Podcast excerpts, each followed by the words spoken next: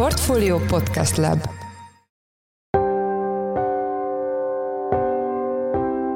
Mindenkit üdvözlünk, sziasztok! Ez a Checklist a Portfolio podcastje június 7-én szerdán. A adás első részében a 2024-es adócsomaggal foglalkozunk, amelyben a kormány számos olyan adóemelést emel törvényi erőre, amelyet korábban idegenesnek mondott tranzakciós illeték, chipsadó, osztalékadó, hogy csak párat említsünk. Mostantól kezdve, hogyha valaki a bankján keresztül vásárol állampapírt, vagy bármilyen más értékpapírt, akkor arra plusz tétel jön. És itt egy kicsit visszás az, hogy a kormány a múlt héten döntött úgy, hogy a bankbetétek esetében a hozamra vagy kamatra alkalmazza a 13%-os szociális hozzájárulási adó megfizetésének kötelezettségét, tehát most, hogy a lakosság várhatóan elindul más pénzügyi termékek felé, főként az állampapírok felé, most ez egy jelentős plusztétel lesz mindenki számára, és valószínűleg erősen növeli majd a költségvetés bevételeit. Vendégünk Szabó Dániel, a portfólió makroelemzője. A második részben a bankok és a biztosítók első negyedéves eredményeit elemezzük Palkó Istvánnal, a portfólió vezető pénzügyi elemzőjével, aki több meglepő adatot talált az eredmények között. Én Száz Péter vagyok a Portfólió Podcast Lab szerkesztője, ez pedig a checklist június 7-én. A jövő évi adótörvényben számtalan a veszélyhelyzet ideje alatt bevezetett adóemelést emel törvényi erőre a kormány, vagyis így hosszú távon is velünk maradnak a korábban még idegenesnek mondott intézkedések, és bizony látni ebben némi jogtechnikai fondorlatosságot is, ami kapcsolódhat az uniós vitához. Itt van velünk a telefonban Szabó Dániel lapunk elemzője. Szia! Szia, és üdvözlöm a kedves hallgatókat! Kérlek először menjünk sorban az adóemeléseken. Mi történt az energiahordozóknál és az üzemanyagoknál? A jövedéki adónál a legfontosabb változás az az, hogy még a dohánytermékeknél és az alkoholok és italoknál nem változik a jövedéki teher, addig az üzemanyagoknál, mind a benzinnél, a gázolajnál és a fűtésre használt petróleumnál is megváltoztatták a díjtételeket. A kormány érvelése szerint erre azért volt szükség, mert Magyarország évek óta kötelezettségszegési eljárást kockáztatott azzal, hogy az uniós szintnél alacsonyabban határozta meg a jövedéki adó szintjét, úgyhogy most ezt megemelték, de itt hagytak maguknak mozgásteret is, ugyanis egy magasabb szintre emelték a díjtételeket, mint amit a jelenlegi 370 körüli forint árfolyam mellett szükséges lenne. Fontos még a jövedéki adó változásoknál az is, hogy az energiahordozók esetében tavaly már a kormány egy veszélyhelyzetre hivatkozó rendelettel több energiahordozót is, tehát így például a kiegyensúlyozásra használt energiaforrásokat, az LPG gázt vagy a szenet külön adóval sújtotta. Ezek úgy volt eddig, hogy a veszélyhelyzet végeztével, tehát amikor az orosz-ukrán háború megnyugtatóan végződik, és a magyar kormány úgy dönt, hogy feloldja az ezzel kapcsolatos veszélyhelyzetet, akkor meg is szűntek volna. Most azonban ezeket átírták a jövedéki törvénybe, így innentől kezdve ezek véglegesnek tekinthetők, tehát egészen addig, amíg a kormány nem változtatja meg az erre vonatkozó szabályozást, ezek után is fizetni kell. Fontos még egyébként az is, hogy új adóelemként bekerül a bizalmi vagyonkezelőkre és magánalapítványokra kivetett osztalékadó. Ennek elég speciális szabályozást dolgozott ki a kormány, tehát így például, hogyha valaki beadja egy cégben lévő tulajdonrészét, egy ingatlanát, vagy bármilyen vagyonelemét egy ilyen szervezetbe, a jövőben akkor ez értékesítésnek fog minősülni, így ezután adóznia kell. Ugyanígy akkor is adóznia kell, hogyha egy bizalmi vagyonkezelő vagy magánalapítvány tulajdonában van egy ingatlan vagy bármilyen vagyontárgy, amit használ, és hogyha onnan esetleg kivesz valamilyen vagyonelemet, akkor pedig osztalékadót kell fizetnie. Ez meglepő a magyar kormány adópolitikájában, ugyanis egyrészt a Varga Mihály két héttel ezelőtt a kormányinfon a költségvetés bejelentésekor azt mondta, hogy ez nem az adóemelések kormánya, viszont ez egyértelműen egy új adó nem, és abban is ráadásul egy magas adózási kiskaput lezáró intézkedés, de azért is fontos, mert hogy ez tényleg a tehetősebb magyar réteget fogja érinteni, miközben a kormány eddig jellemzően arra törekedett, hogy az egész társadalomra egységesen érvényes adótételeket vezessen be, vagy azokat emeljen meg. Viszont ha már beszéltél a pénzügyi szektorról, úgy tudom, hogy a tranzakciós illeték is marad, illetve az értékpapírok esetében alkalmazott illetékek, ez viszont szélesebb kört érint, igaz? Igen, és ez különösen azért lesz most érdekes, hogy szintén egy olyan lépést tett a kormány, hogy a veszélyhelyzet alatt különadóként megemelt tranzakciós illetéket most már kodifikálta, tehát innentől kezdve ez a magasabb 6000 helyett 10.000 forintos maximál összeggel rendelkező tétel lesz érvényes minden olyan értékpapír vásárlási ügyletre, vagy eladási ügyletre, amelyet nem állami közvetítőn keresztül, így a Magyar Postán vagy a Magyar Államkincstáron keresztül bonyolítanak le. Tehát mostantól kezdve, hogyha valaki a bankján keresztül vásárol állampapírt, vagy bármilyen más értékpapírt, akkor arra plusz tétel jön. És itt egy kicsit visszás az, hogy a kormány a múlt héten döntött úgy, hogy a bankbetétek esetében a hozamra vagy kamatra alkalmazza a 13%-os szociális hozzájárulási adó megfizetésének kötelezettségét, tehát most, hogy a lakosság várhatóan elindul más pénzügyi termékek felé, főként az állampapírok felé, most ez egy jelentős plusztétel lesz mindenki számára, és valószínűleg erősen növeli majd a költségvetés bevételeit. Az adótörvényekben van szó a bírekre rakodó terhekről? Általánosságban elmondható, hogy a kormány nem változtatott a bérekre rakódó terheknél. Kivételt jelent az egyszerűsített közteherviselési hozzájárulás, amelynél már tavaly egy veszélyhelyzeti rendeletben a kormány úgy döntött, hogy a munkáltatók által megfizetendő 13%-os részre ezúttal nem tart igényt, és ez most már törvényi erőre is emelkedett, úgyhogy a munkáltatóknak ezt a 13%-os részt nem kell befizetniük. Mindez egyébként viszonylag kis részére érvényes a magyar társadalomnak, dolgozói társadalomnak, ugyanis ezt az adónemet főként a médiában dolgozók, sportolók, művészek és fodrászok használhatják csak, így azért nem beszélhetünk egy nagy átfogó béradó változásról. Fontos még az is, hogy a korábban már szintén rendeletben meghatározott 30 éven aluli anyákra kiterjeszthető adómentesség is most már törvényi erőre emelkedik, viszont a családtámogatások összegén a kormány nem változtat. Annyi kedvezményt ad, hogy családtámogatásokat most már minimális köztartozással is igénybe lehet venni.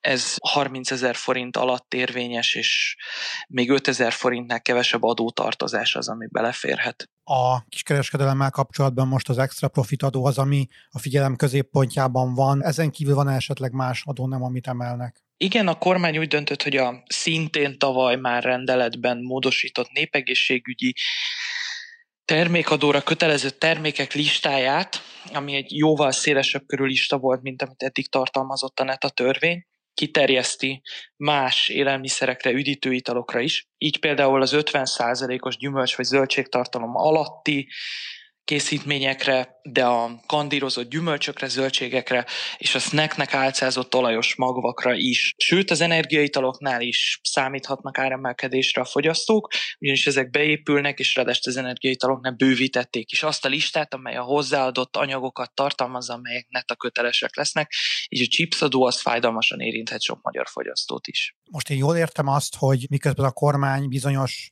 extra profit adókat kivezet, vagy legalábbis csökkent, közben más adókat bevezet. Ha ez így van, akkor mi ennek a, az oka, ennek a jogtechnikai módosításnak gyakorlatilag? Ez egy fondorlatos csel arra, hogy a magyar kormány kezelje azt a problémát, hogy az Európai Bizottság felé a helyreállítási és ellenálló képességi eszköz ről kötött szerződésben vállalta azt, hogy fokozatosan kivezeti az extra profitadókat. Ezeket egyébként az Európai Bizottság nem csak Magyarországon, hanem más országokban is ellenzi, ugyanis piactorzító hatásúak és a magyar kormánynak viszont szüksége van ezekre a bevételekre, hiszen a költségvetési hiány az biztosan magasabb lesz az idén is, mint 3,9 és egyes elemzők a következő évre is bőven 4% fölötti költségvetési hiányt jósolnak, így a bevételekről nem mondhat le a kormány, ezért tulajdonképpen azt a megoldást alkalmazta, hogy azoknál az adótételeknél, amelyeknek van már megfelelője a magyar adórendben, azokat oda átcsoportosította, tehát így a külön kivetett jövedéki adót az energiahord hordozókra, vagy a népegészségügyi termékadó hatája alá eső termékeket. Itt egyébként a cukortartalom miatt bizonyos termékek esetében uniós elvárás is volt a változtatás, tehát hogy valamiféle plusz teher legyen rajtuk. De összességében az lett a megoldás ahogy röviden összefoglalható, hogy meglévő adósorokba ezeket akkor besorolták, és nem extra profit adóként rendeleti úton meghatározott tételek, hanem most már a törvényben kodifikált elemek. És van egy másik, kicsit kakuktojás változtatás is, ez a légi forgalmi különadónak az ügye, amelynél a kormány úgy döntött, hogy az Európai Unió által támogatott, elfogadott és más tagállamokban is alkalmazott módszerét veszi át, vagyis nem úgy fizettet a légitársaságokkal, hogy azt mondja, hogy nekik ebben a jelenlegi válságos környezetben extra profitjuk termelődött, hanem azt mondja, hogy miután a repülőgépek üzemanyagán nincsen jövedéki adó, ezért egy környezetvédelmi hozzájárulási díjat vezet be. És ezeknél a tételeknél egyébként a magyar kormány a előzőhöz nagyon hasonló számítási módszert alkalmazott, tehát ez az EU-n belül és az EU-n kívüli távolságok vannak megkülönböztetve, miközben mondjuk, hogyha arra gondolunk, hogy a szomszédos Szerbia Budapesttől akár 300 kilométerre is elérhető, míg mondjuk Lisszabon meg bőven már a 2000-es limit fölött van, akkor egy kicsit igazságtalan, viszont ez a számítási módszertan megmaradt, sőt annyival is kiegészítették még a szabályozást, hogy nem magyarországi székhelyel kell rendelkezni a légitársaságoknak, hanem hogy egy magyarországi reptéren van nekik légibázisuk, akkor ők rögtön az adó alanyaivá válnak. Értem. Köszönöm szépen. Az elmúlt percekben Szabó Dániel lapunk uniós ügyekkel foglalkozó elemzője volt a vendégünk. Köszönjük, hogy a rendelkezésünkre álltál. Köszönöm a figyelmet. Sziasztok! A magyarországi bankok óriási nyereséget értek el az első negyedévben, annak ellenére, hogy adóterhelésük rekordszintet ért el. Mindeközben a biztosítók díjbevétele az inflációnál is alacsonyabb mértékben nőtt, nyereségük elolvadt. Hogy ez miért történt, arról Palkó Istvánt, lapunk vezető pénzügyi elemzőjét kérdezzük, aki itt is van velünk a telefonban. Szia! Szia Péter, köszöntöm a hallgatókat! Elsőként beszéljünk a bankszektorról. Milyen eredményeket értek el? 229 milliárd forint volt az első negyedéves, tehát három havi nyeresége a bankszektornak. Ugye a bevezetőben azt mondtad, hogy óriási, ezt két számmal azért árnyalnám. Ez 31%-kal magasabb az egy évvel korábbinál. Ugye ez a 31%-os növekedés, ez csak valami, valamivel több az azóta lezajlódott inflációnál. Illetve ami még többet mond, ez a tőkearányos nyereség, amit szoktunk nézni a bankoknál is. Ez 14%-os évesített megtérülést jelent ez a 229 milliárdos nyereség, ami nem kiugró, tehát most már azért nyugati bankoknál is szép számmal látunk ilyen számokat, illetve hogyha korrigáljuk ezeket a számokat a nem hazai tevékenységből származó osztalékokkal, 6%-os, 6,3%-os ROE-t, tőkerős megtérést látunk, ami kifejezetten alacsonynak számít egy bank esetében. Mik voltak azok a fő tényezők, amelyek akkor ezek szerint nem annyira kiemelkedően magas növekedést táplálták? Mindezek ellenére, amit mondtam, azért így is nominális értelemben rekord profitról beszélünk, ami két dolognak volt alapvetően köszönhető. Az egyik az az, hogy a magas adóterhelés mellett a jegybanktól származó kamatbevételek, tehát amit az MNB fizet a bankoknak a nála parkoltatott pénzre, az jelentősen emelkedett. Összességében a bankoknak a nettó kamatbevétele az 612 milliárd forint volt, szemben az egy évvel korábbi 337 milliárd forinttal, tehát több mint 80%-kal emelkedtek a nettó kamatbevételek. Ugye egyrészt a jegybank sokat fizetett nekik, másrészt ők a betéteseknek ebből vajmi keveset adtak tovább, tehát ez volt az egyik tétel. A másik fő nyereség hozzájárulási tényező pedig a kockázati költségeknek a visszaesése volt.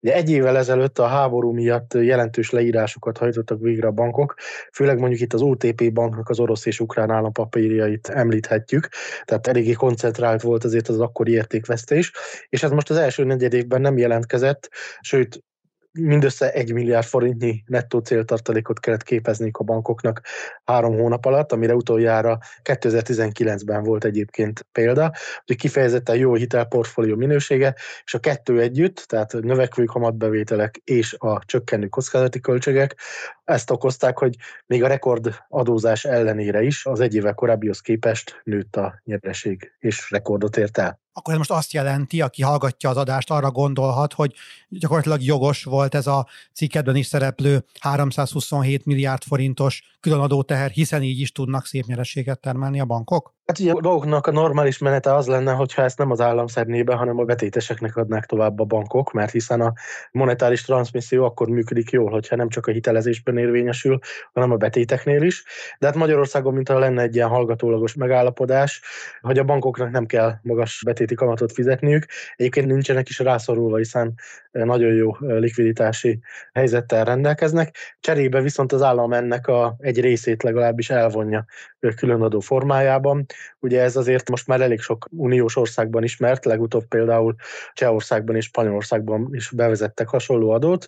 Hát ennek egy részét most 250 milliárd forint értékben egyébként elvonja az állam, ennek a ennek a hirtelen jött profitnak, ami ugye a kamatkörnyezet emelkedéséből származik, illetve hát velünk él még a 70-80 milliárd forint közötti ebben a negyedékben 76 milliárd forintra rúgó bankadó is.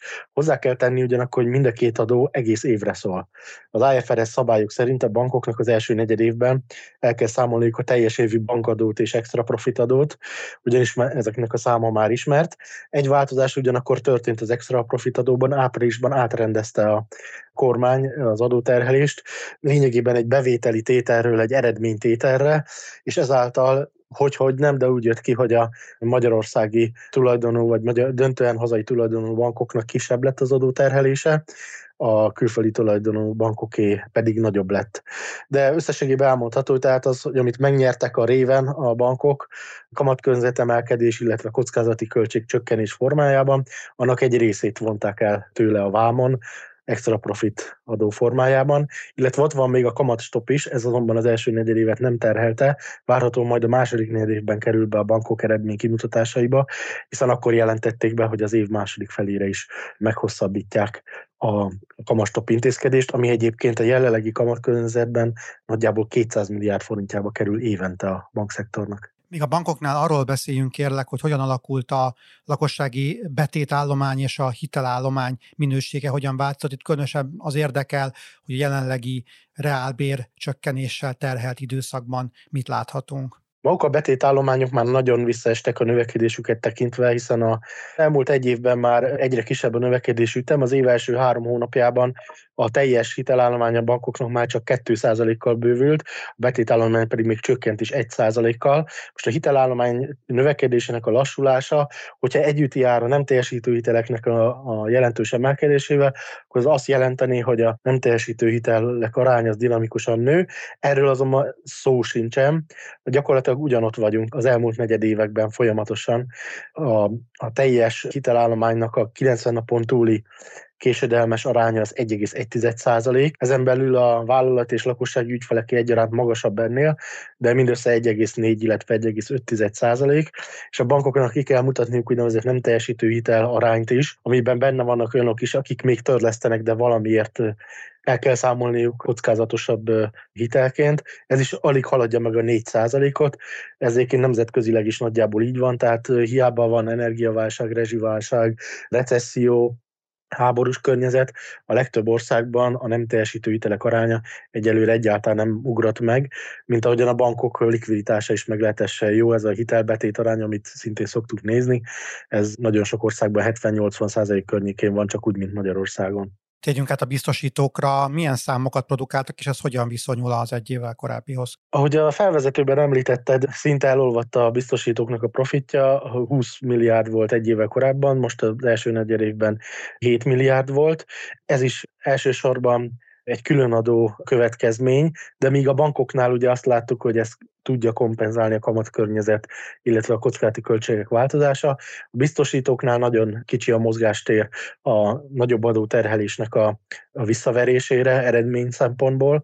Ugye úgy tudnák ezt a biztosítók megoldani, hogy növelik a bevételeiket, de olyan magas az infláció, hogy még ezt sem sikerül nekik teljesíteniük. A biztosítóknak a teljes díjbevétel az csak 6,6%-kal nőtt az első negyed évben az előző év azonos időszakához képest, ami azt jelenti tehát, hogy a, az inflációnak lényegében a harmadát sem sikerült elérniük, tehát reál értéken egyre kevesebbet fizetünk be a biztosítóknak a kasszájába a biztosításainkért. Van valamilyen differencia a különböző biztosítás típusok között? Igen, az életbiztosítási üzletág az csökkent, a nem élet, tehát a vagyon és felelősségbiztosítások üzletága az pedig növekedett, de az sem infláció közeli értékben. Az életüzletágnak a csak nem 7, 7 os visszaesése mögött ugyanakkor egy kettős folyamatot látunk, az úgynevezett egyszeri és eseti befizetések azok jelentősen kétszámjegyű mértékben estek vissza. Az egyszeri díjas életbiztosításoknál ez egyáltalán nem véletlen, hiszen a extra profit adó, amit tavaly vezettek be és karácsonykor meg is emeltek, ez lényegében elveszi ezeknek a profit tartalmát, tehát nem éri meg a biztosítóknak ezt értékesíteniük, de a piac legnagyobb szereplője, a posta biztosító, az például nem állt le ezeknek az értékesítésével, annak ellenére sem, hogy nagy valószínűséggel ezt veszteségesen tudja megtenni. Tehát kihasználja az arra, hogy a piaci részesedés fizetését növelje. A rendszeres díjas életbiztosítások, tehát amelyekre havonta, negyed évente, bizonyos esetekben évente fizetünk díjat, azoknak a díjbevétele viszont jelentősen most is valamivel több mint 10%-kal emelkedett.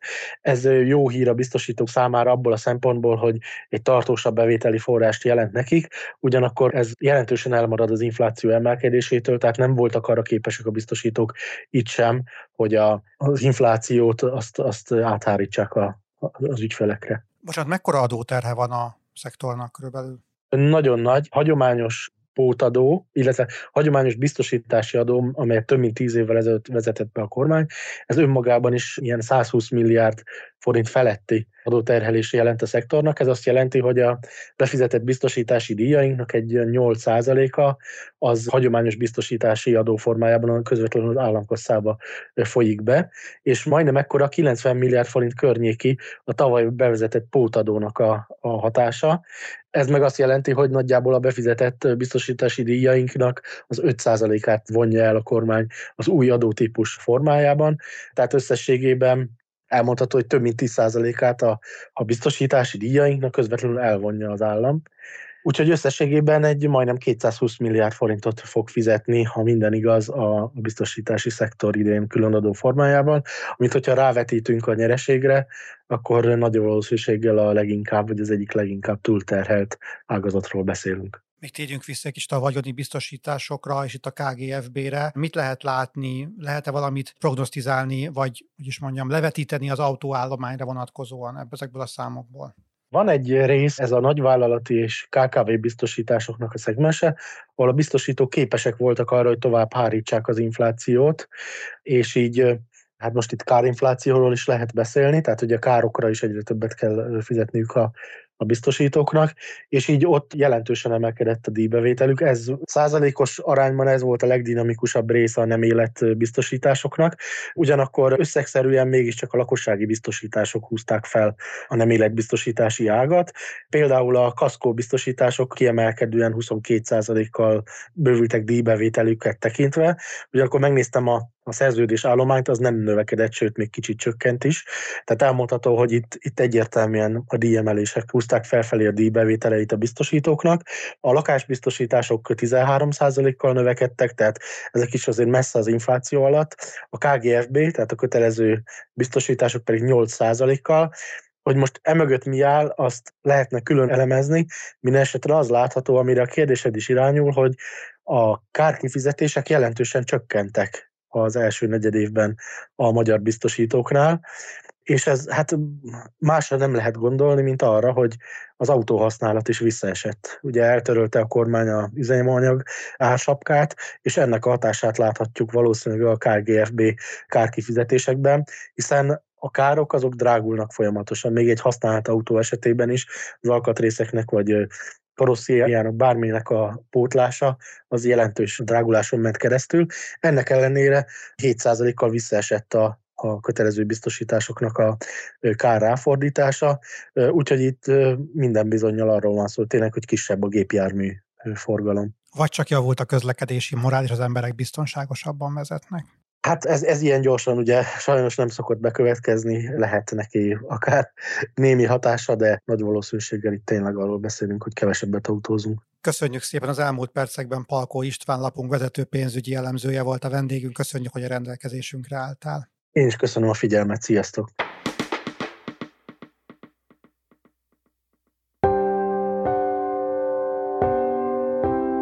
Ez volt már a Checklist a Portfólió munkanapokon megjelenő podcastje. Ha tetszett a műsor és nem tetted volna, iratkozz fel a Portfólió Checklist podcast csatornára valamelyik nagyobb platformon, például Spotify-on, Apple vagy Google Podcasten.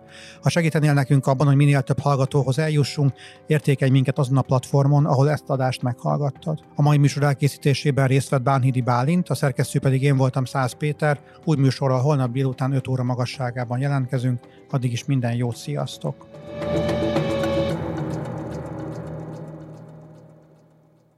Reklám következik.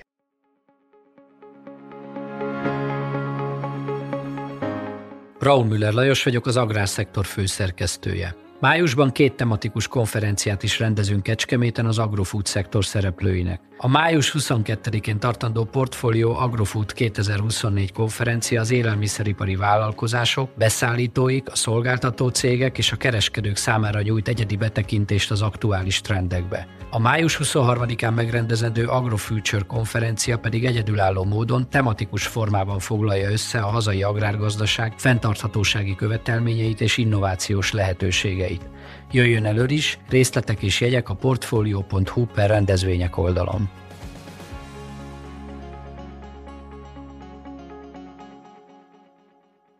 Reklámot hallottak.